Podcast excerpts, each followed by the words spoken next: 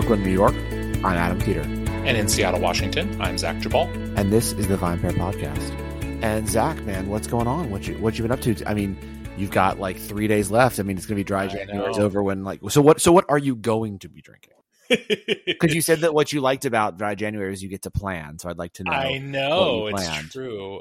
Uh, I think so. It's it's one of these funny things. So I, you know, the, just because of how the calendar falls, like the the first day of January, uh, sorry, February, when you all presumably or many of you are listening to this is a Monday, and so it's not like the most exciting day to be like, let's have a drink. I think honestly, the thing that I've craved the most, and it's sort of surprised me, is I really think uh, I got some uh, darker beers from a brewery near our house uh, that were like a special run, and my wife and I got them during uh, during January. I've been kind of holding on, so it's like a I think it's a hazelnut stout, uh, which sounded appealing to both of us. So that's kind of been the thing I've been most jonesing for, and that's kind of a good like I'm gonna have a drink on Monday night. I'm not gonna like you know have several.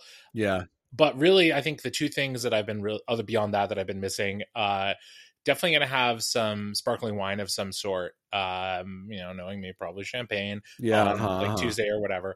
And then um, I've really also been missing gin. I didn't think that would be the spirit that I've been missing, but so I don't know. Maybe uh maybe I will you know make myself probably a gin and tonic. Honestly, has been the drink that I've been sort of craving, in part because I've been drinking some just plain tonic water uh, on occasion. So, uh, which is like I like tonic water all right, but like man, that is a big ass letdown. like yeah. it's not not the same as as drinking a gin and tonic. I, I am well aware. So yeah, it's like these last couple days. It's it, there's always that like you know sort of voice in the back of my head that's like it's basically February. You can have a drink. It's okay. And it's like eh, I'm just gonna hold on, and then I feel like I've completed something. Uh, but yeah, what have you been drinking? Uh, so I mean, I, Naomi and I actually did this really fun thing last night where we like had dinner and then at the end of dinner we um we had just like a glass each of scotch mm. which was nice it was like we you know didn't have any like through the through dinner and whatever and then like t- like in the late evening you know we had like a glass of scotch while we like sort of watched a, a television show as sort of like our our treat that was almost like a dessert nice. and i mm-hmm. really liked that it was a glendronach um mm-hmm. which is you know a, a tim mccurdy favorite Oh, really? Yeah, and it was really good. It was uh it was it was very delicious and just like a nice way to end the evening. And so that's probably the most memorable thing that I've had recently. And it was also nice because I've been drinking a lot of bourbon and mm-hmm. I forgot how nice scotch is. Yeah. Um especially like in the late evening. Yeah. I, I find that like I can't drink bourbon after a meal, right? Like I'm like I can have like a glass of bourbon like on a Friday night instead of a cocktail, right? Like I'd have a glass of bourbon and then like I'll have dinner and maybe a bottle of wine with Naomi, but like I'm I'm not gonna have a bottle of wine and then like be like, you know what I want is a dram of bourbon. I feel like I'm like, I mean, uh, to me it's just it, I can't do it. But the Scotch was nice. I feel like it's, it's just like that lighter sort of whiskey, not as light as an Irish whiskey, but it was a lighter whiskey that just is very very drinkable and so and so that was nice. Um, yeah. Besides that, man, not much. I don't, you know, who knows what I'll get into this weekend. Um, but no real plans. It's also supposed to be the coldest weekend of the year. Oh. You know, we're we're we're in that point in January when like we get a few of these days where it's just like unbearable, mm-hmm. and I think we're there. Uh, and it's pretty funny too to pick on Tim McCurdy one more time. Why not? He's yeah he's uh he's down in in the in the Caribbean right now, uh, visiting family and uh he's like i fly back on saturday. I was like i was thinking to myself like man i would just have been like i'm not you know we're all working remote. Can i stay until like this crazy cold front is through? Yeah. Because it's gonna be insane. Even today i think the high is like 28 or something. Um it's just no fun right? No fun. So who knows? Yeah. so, so I'm, I'm actually thinking more too about like okay hmm i'm gonna have to go to the grocery store maybe tomorrow morning before work like what do I want to get for the weekend in terms of dinners and stuff that are also like kind of warming and comforting because it's going to be kind of miserable, I think. Yeah, that I would say like that is one of the things about this year of quarantining that is like it does make it a lot easier when the weather sucks to be like, well, I wasn't going to do anything anyhow, at least for me. The downside is like it does on the flip side make that like bad weather feel maybe more oppressive because you're like even if I were to brave the cold, what exactly would I be braving it for? Yeah. You know, like to to like avoid all people. Um I wanted to mention one thing also while we were talking about drinking because I thought it was really uh, it was really interesting to me uh, to think about this um, in in the context of like you know this period of time in the winter where for much of the US it's cold out and and people are doing you know eating and drinking if they're doing it a lot of them are doing it outside even if it's not very pleasant and I was wondering like I know you you had mentioned that you were meeting uh, Mary Taylor for beers uh, on our last episode. Yeah. Uh, like, what was it like to sit outside and drink a beer in what was, I'm assuming, not nice weather? I mean, oh, let me tell you, let me tell you two stories, Zach. Okay. Now that you asked, so one, Mary Taylor was wasn't that bad actually because it was like one of these like more temperate nights. Ah, and also we just had like two beers, and so I wasn't there for that long. So this earlier this week, Monday actually so I guess a week from when people are going to this podcast, um, we have a, a, a I have a friend who sits on our advisory board. He's become a friend, but he's an advisor. His name's Philippe Newlin, um, and he uh, he actually runs this company called Ivy Wine, which is really amazing. He uh, he used to also run Duclot USA, so they are like you know they import like and distribute like Petrus. Um, but now he runs. we've had Philippe on the podcast too. You you only hang out with people who uh, have already been on the podcast. Oh right, yeah. See, if you want to, if you want to be my friend, come on the podcast. so, um, except me, right? so yeah, you're not my friend. No, no, Zach, you're my friend. Come on, I don't want to get that. I, I, I know, you, but, um, I know. But so, uh, also, I like how you kind of dug for the compliment there. That was really yeah, that was good. Um, but so he was like, "Can we get breakfast? I want to tell you about some cool stuff I'm doing." Which he's doing some super cool stuff. He's like, uh, he's so Philippe basically, in addition to, and I'm going into way too much information about him, but he he teaches this mat this very popular wine class to students at uh, Columbia Business School and Yale, I think law school or maybe Yale Business School. Okay. And like it's super popular. Um, you get to take, you know, you take it one of the years you're in in school. It's sort of it's considered extracurricular, but it's you know it's only available to people who are students of these schools. Um, and he's been doing it for like ten or fifteen years, I think, and it's become he has this massive following. So, anyways, he's been still doing it through COVID remotely, just like every other professor has been teaching it remotely. But you know, Philippe's you know eight courses are on wine, which I think is awesome. Um, and so he wanted to like t- catch up about that and talk about some other things he was up to. Um, and he was like, "Can we meet for breakfast?" Uh, and I was like, "Sure." And we met in Lower Manhattan, and it was miserable. I mean, I put on long underwear. I, I joked with him; it was like I was getting ready to go skiing, but I'm from the south and don't ski. Yeah. Like I, you know, I don't do these things. I don't do these crazy winter sports where like, you know, you have to yeah. wear 50 layers and you're like, yeah, but I'm outside. It's the best. It was, it was fine for the 15 minutes that that I had my cappuccino. And then it became really miserable really fast. Yeah. And they had heaters and stuff. And I just and I felt really bad for these restaurant workers. And it was one of these it was this place called Dudley's, which is actually they claim to have like in like introduced the avocado toast to New York City. It's these uh like Australian, like I think they're from Melbourne. You know, it's like an Aussie all day cafe. And there were other people there. I think it's been featured in shows or whatever. We picked it because it was equidistant to where, we are both coming from and they have a really like safe outdoor setup. That's the other thing too is you have to like check for what feels safe. Yeah, you know, there's there's a lot of in in the city. We've talked about this before. You know, like outdoor indoor dining where it's like literally they have four walls and a door. Mm-hmm. It just happens to be outside. And it's like, so why would I? This actually looks smaller than if I were to eat inside your restaurant. Yeah. Um, this doesn't feel safe, but uh, but this you know is open. But that openness means it's miserable. Yes. So it's it's hard, man. And yeah, like this weekend, I think is going to hurt a lot of places um, because it's just going to be so cold. Like, who's going to do that? Yeah, it's not easy. It's know. not easy. It's not yeah. easy. Um, I'm just ready for like a crowded, warm bar in the winter. That's always oh, a fun time. I the the thing where you like you step inside and you're like suddenly you're wearing your like winter coat and all that, and all of a sudden you're like, oh, it is like 80 degrees in here, and I have to shed all of my clothing as fast as possible. Yeah, and the only I, thing that the only thing that sucks about that, right, is like the smell if you go to like the, a really crowded bar, yeah, and like you know your ja- some your jacket always winds up on the floor. Yeah, you know what I mean. It's like you put it, it always winds up on the floor in a crowded bar when it's that like when it's that warm inside, and like the floor is sticky, and you're like, oh yeah. man, now my nice winter coat is like on the floor of this bar. But I, I used to be the person who never that. understood why why coat checks existed in places like not so much you know, bars occasionally clubs etc and now as an actual adult i'm like oh i would gladly pay five bucks to make sure that no one stepped on my coat exactly right it's like no i'm gonna keep this and like just and and risk it being covered in spilled beer later Exactly. like, um, but so speaking of, I guess like restaurants, et cetera, we have a pretty fun topic today. You want to you want to introduce it because because the email that it came from the listener came through was addressed to you. It's true, yeah. So uh, we got an email um, from a from a listener, and as a reminder, of course, if you guys want to reach out to us with uh, comments, questions, or possible topics, uh, it's podcast at vinepair.com. And uh, John, who uh, wrote to us, thank you so much for your email. And he kind of had a, a, long email that was in part in response to an article I wrote for VinePair, uh, or an essay, I guess I wrote a couple of weeks ago, um, kind of pondering the future specifically of the sommelier profession.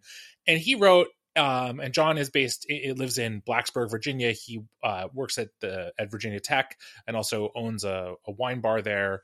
And um, he was sort of writing, asking a question about basically like, you know, maybe in particular in light of what's happened to the industry through COVID, is there the possibility that sommeliers, as he asked, and, and, I would expand this to maybe be kind of beverage professionals more generally. So your your skilled bartenders, maybe your cicerones, people of that ilk who are who are sort of specialized beverage professionals within the larger restaurant and bar industry.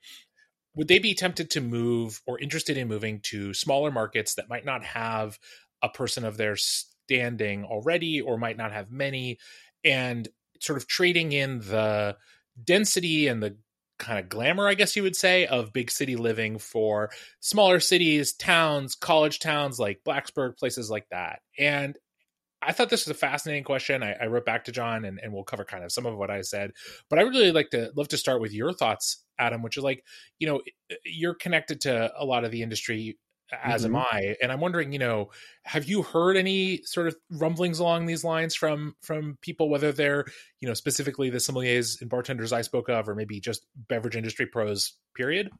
So I think two things. One, I'm from a small town too, mm-hmm. uh, a small college town. So I think, you know, I I used to always have this perspective that obviously that's why you left those places. Um uh, you know, like that's why I didn't even want to go to college in the in the university town I was from, even though I love the sports team War Damn Eagle. But uh, uh, you know, I wanted to go to Atlanta and go to school at Emory, and like, and then same as like sort of you wanted to go to NYU, right? Like this, um, being in a city and whatever.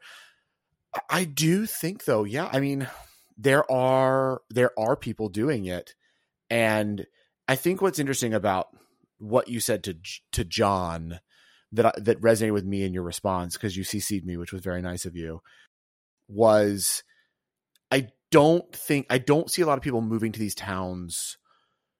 And look, it's going to have to start start to happen, right? If if more people move, but I don't see people moving to these towns looking for jobs in like the I'm going to move to a college town where a wine bar already exists and try to become their beverage director. And I think you had a good point about that, which was because if you get there and you don't like that place, then you probably like there's not another place for you to move to if that's the only great wine bar that would have even you know caused you to move there in the first place. What I do see some of, and I think we might see more of, is people moving and opening their own places. Uh, rent is even. I mean, yes, rent is going to be cheap in New York, uh, relatively when yeah. when when uh, when COVID's over. Like there are people getting quote unquote steals, but you're never going to beat the rent of uh, you know smaller towns. I mean, to put this in perspective, right? This has nothing to do with bars, but this is just friends of mine I know who are looking to potentially open a brewery. Um, they're they're you know they're connected to or we're connected to a very large, very famous brewery in New York City. They've gone out on their own and they were looking in a small town in the Hudson Valley and they found this property that was like it's two buildings, it's on a river. Uh, it has an apartment in one of the buildings that you can you can use. It's fully furnished, or you could fully furnish it. But what I mean is like fully updated, right? It's like this old like sort of tanning factory or something. Oh, okay. Right. Do you know what the rent is for it a month? I'm guessing. uh I'm guessing it's. I don't know. You tell me. Like five thousand dollars. Wow right? Like you can't find a tiny office in Manhattan for five thousand yeah. dollars. Like that, that's a thousand square feet, right? So I think there are opportunities to move to these towns, and as you know, other people in the Hudson Valley on the brewery side have noticed.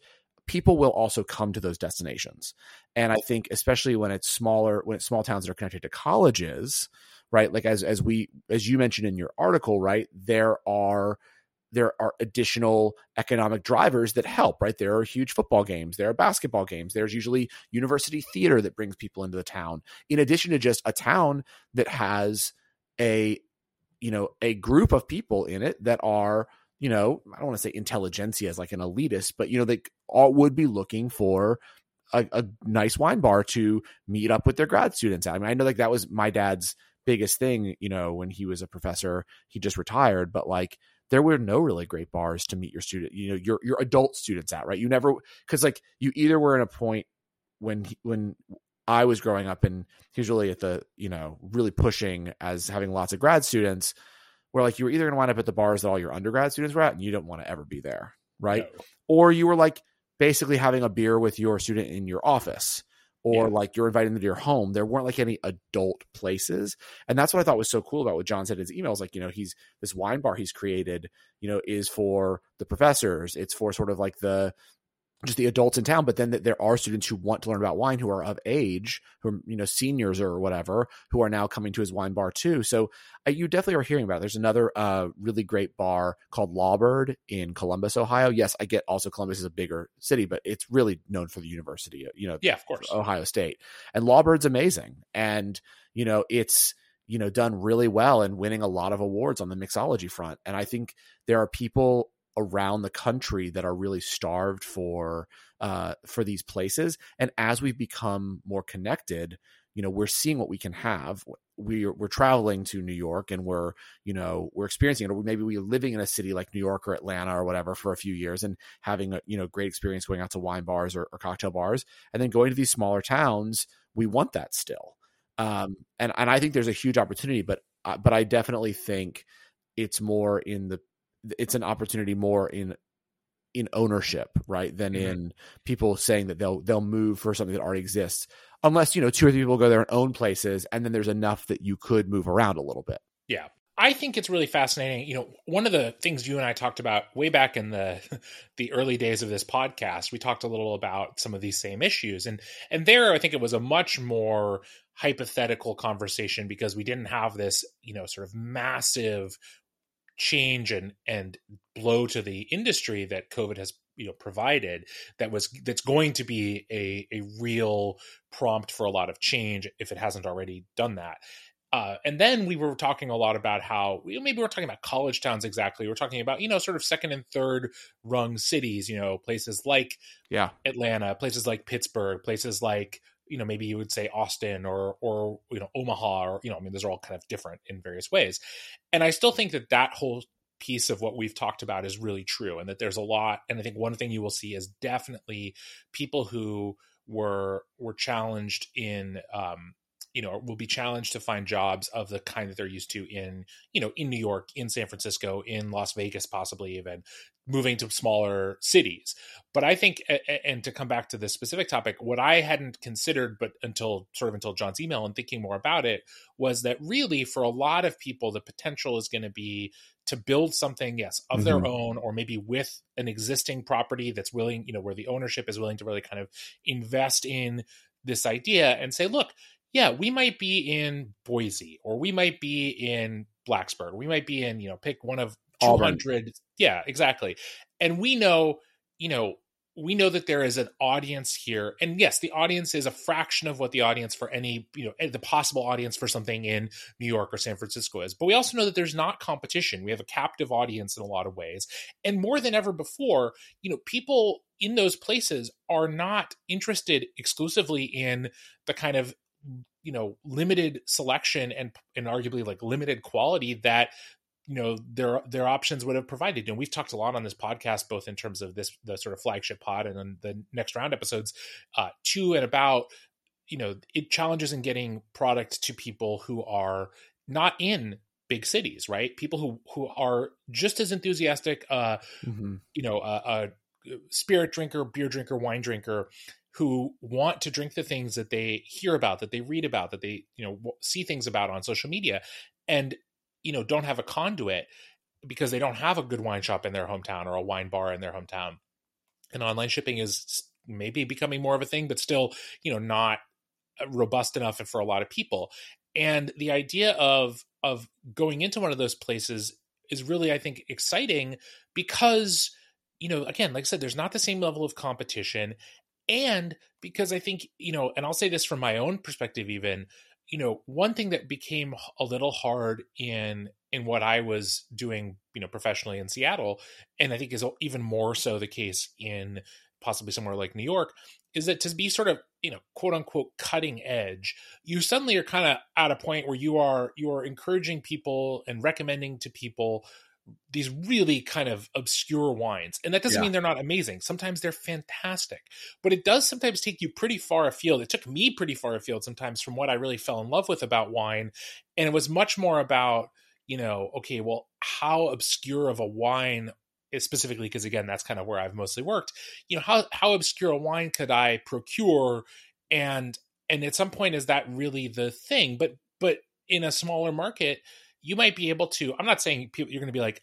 Have you ever heard of Burgundy? I mean, maybe that will be your role, but it's more like you can still probably excite people with really really amazing wines that aren't you know that, that still come from classic regions you know you can probably turn people on to great producers in burgundy or barolo or you know the sonoma valley or whatever like those things are not going to be as you know just ubiquitous or or kind of seen as passe almost in a market that just isn't inundated with wine bars and shops uh, or you know cocktail bars or whatever right you know you can you can you can kind of work in this great area where you're not necessarily, you know, you're not selling the stuff that everyone knows, but you're also not having to kind of strain at the borders of of what is even available uh, to to to excite people. I don't think. Yeah, I th- I think you're I think you're really right here. You're spot on. And and you know I was realizing while you were talking is what we're talking about is not it's not like it hasn't been done before. Yeah, okay, fine. I, I gave some examples uh, about like other wine bars and, and bars I know of, the few, but chefs have been doing this for years. Yeah, absolutely. You know, I mean, chefs have been doing this for years. I mean, there's like, like I'm just thinking about Auburn now. Ever, you know, for like the last, I think six or seven years, even longer, the, what's considered to be like one of the best restaurants in the state of Alabama, and I think in the southeast is called Acre, and it's in Auburn.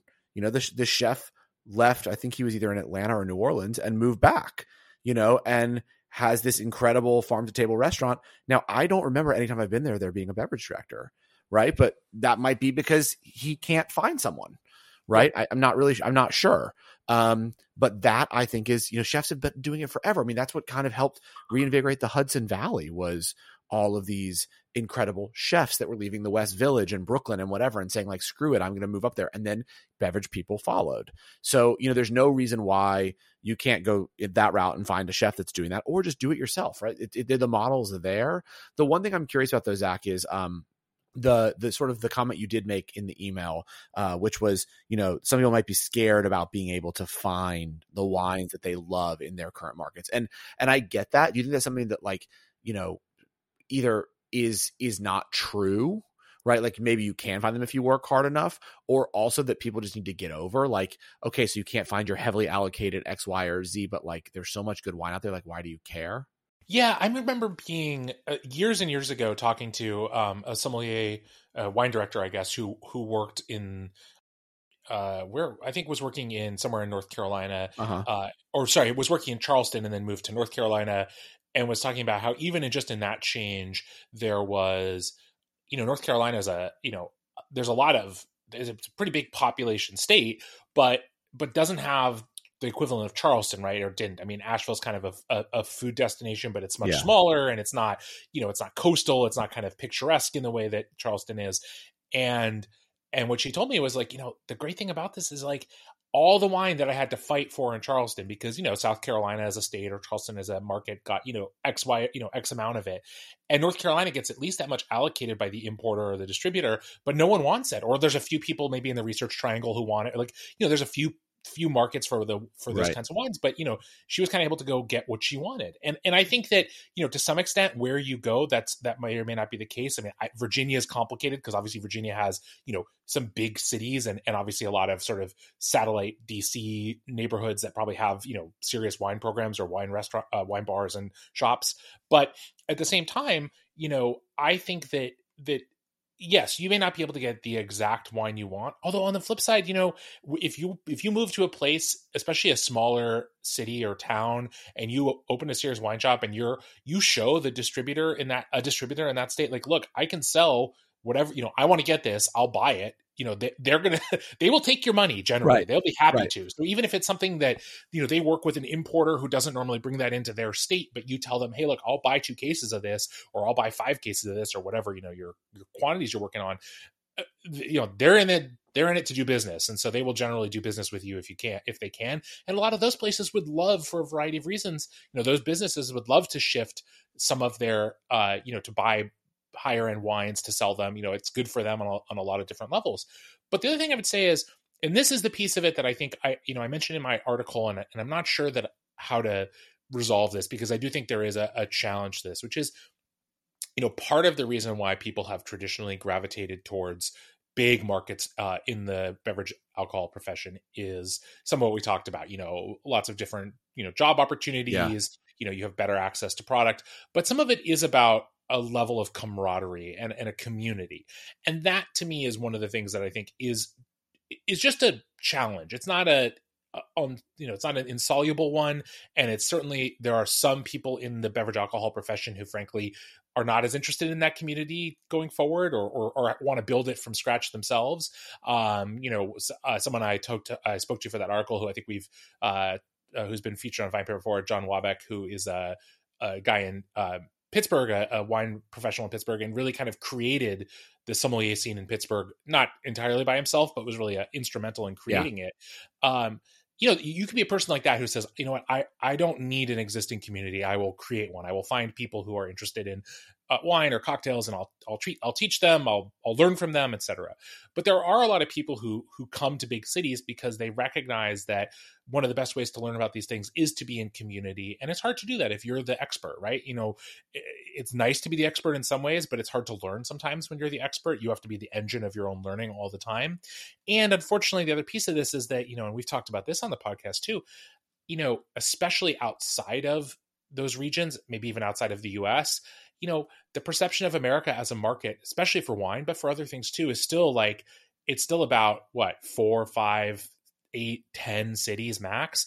You know, it's it's it's a fight to get not just product, but you know, people who are visiting, you know, winemakers and and even whole, you know, kind of promotional organizations and boards. You know, if you're in a smaller town, do you want to be having to get, you know, go on the road, you know, take a five, six, seven hour drive just to be able to go taste wine because the only mm-hmm. place in your, you know, the only city in your broad region that's getting a a visit from this, you know, Italian wine consortium or whatever is, you know, is that far away? That's a that's a tough thing. I mean, I, I don't think again, I don't think it's insurmountable. I think there are some people who would look at that as an acceptable cost, but it is a real challenge for people, I think, especially younger professionals who might not be able to kind of be as self-confident in saying hey i'm going to just go build this thing from nothing. Or flip side maybe they're just dumb enough to think they can and, and will succeed because that's a lot of what life is is just trying shit.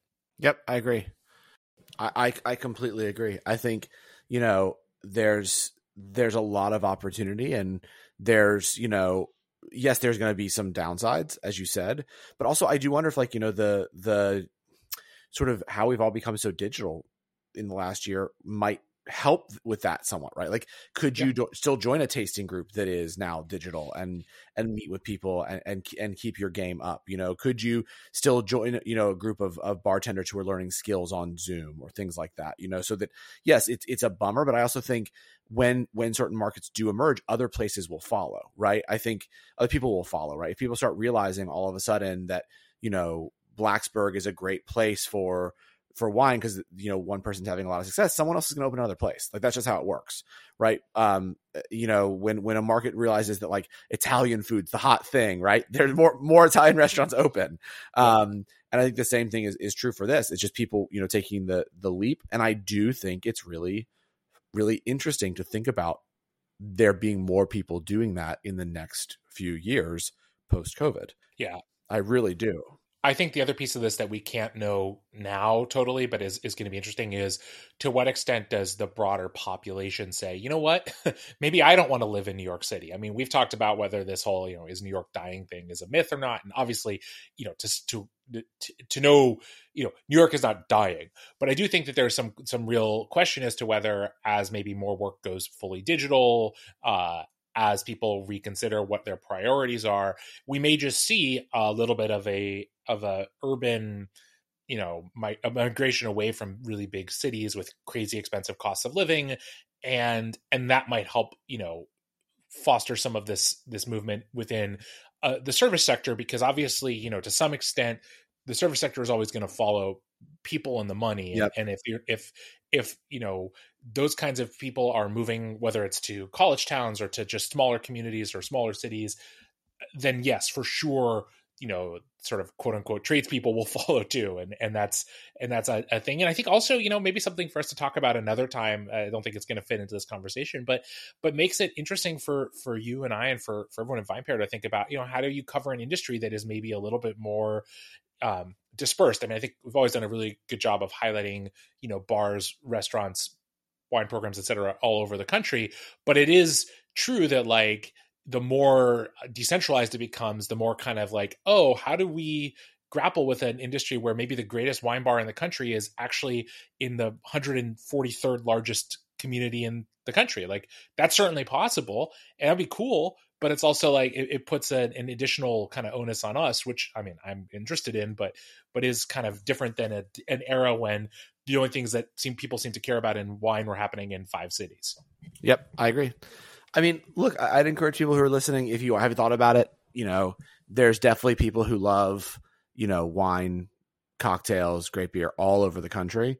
And I think now more than ever, there's a lot less risk, risk to doing it. Um, so yeah, I mean, if you are thinking about it, drop us a line, let us know. If you've done it, I'd love to hear those stories too. If you're a listener and you um, you've you know opened a a cocktail bar, wine bar, you know, craft beer bar, whatever, in in a in a smaller market, we would love to hear from you. I think it'd be cool to interview you for the next round, et cetera, and let other people hear what you're up to. Um, because I think again, like like I said earlier, there's going to be some really, really, really exciting things that happen, and um, a lot more possibilities than there used to be. Yeah, for sure. Zach, this has been great as always for everyone listening. Um, drop us a drop us a note at podcast at vinepair.com. Let us know what you think about the show. Uh, leave us a review uh, wherever you get podcasts. Uh, five stars, please, and uh, we'll see you next week. Sounds great. Thanks so much for listening to the VinePair podcast. If you love this show as much as we love making it, then please leave us a rating or review on iTunes, Spotify, Stitcher, or wherever it is you get your podcasts. It really helps everyone else discover the show. Now for the credits. VinePair is produced and recorded in New York City and Seattle, Washington by myself and Zach Geballe, who does all the editing and loves to get the credit. Also, I would love to give a special shout out to my VinePair co-founder, Josh Malin, for helping me make all this possible, and also to Keith Beavers, VinePair Tastings Director, who is additionally a producer on this show. I also want to, of course, thank every other member of the VinePair team who are instrumental in all of the ideas that go into making the show every week. Thanks so much for listening, and we'll see you again.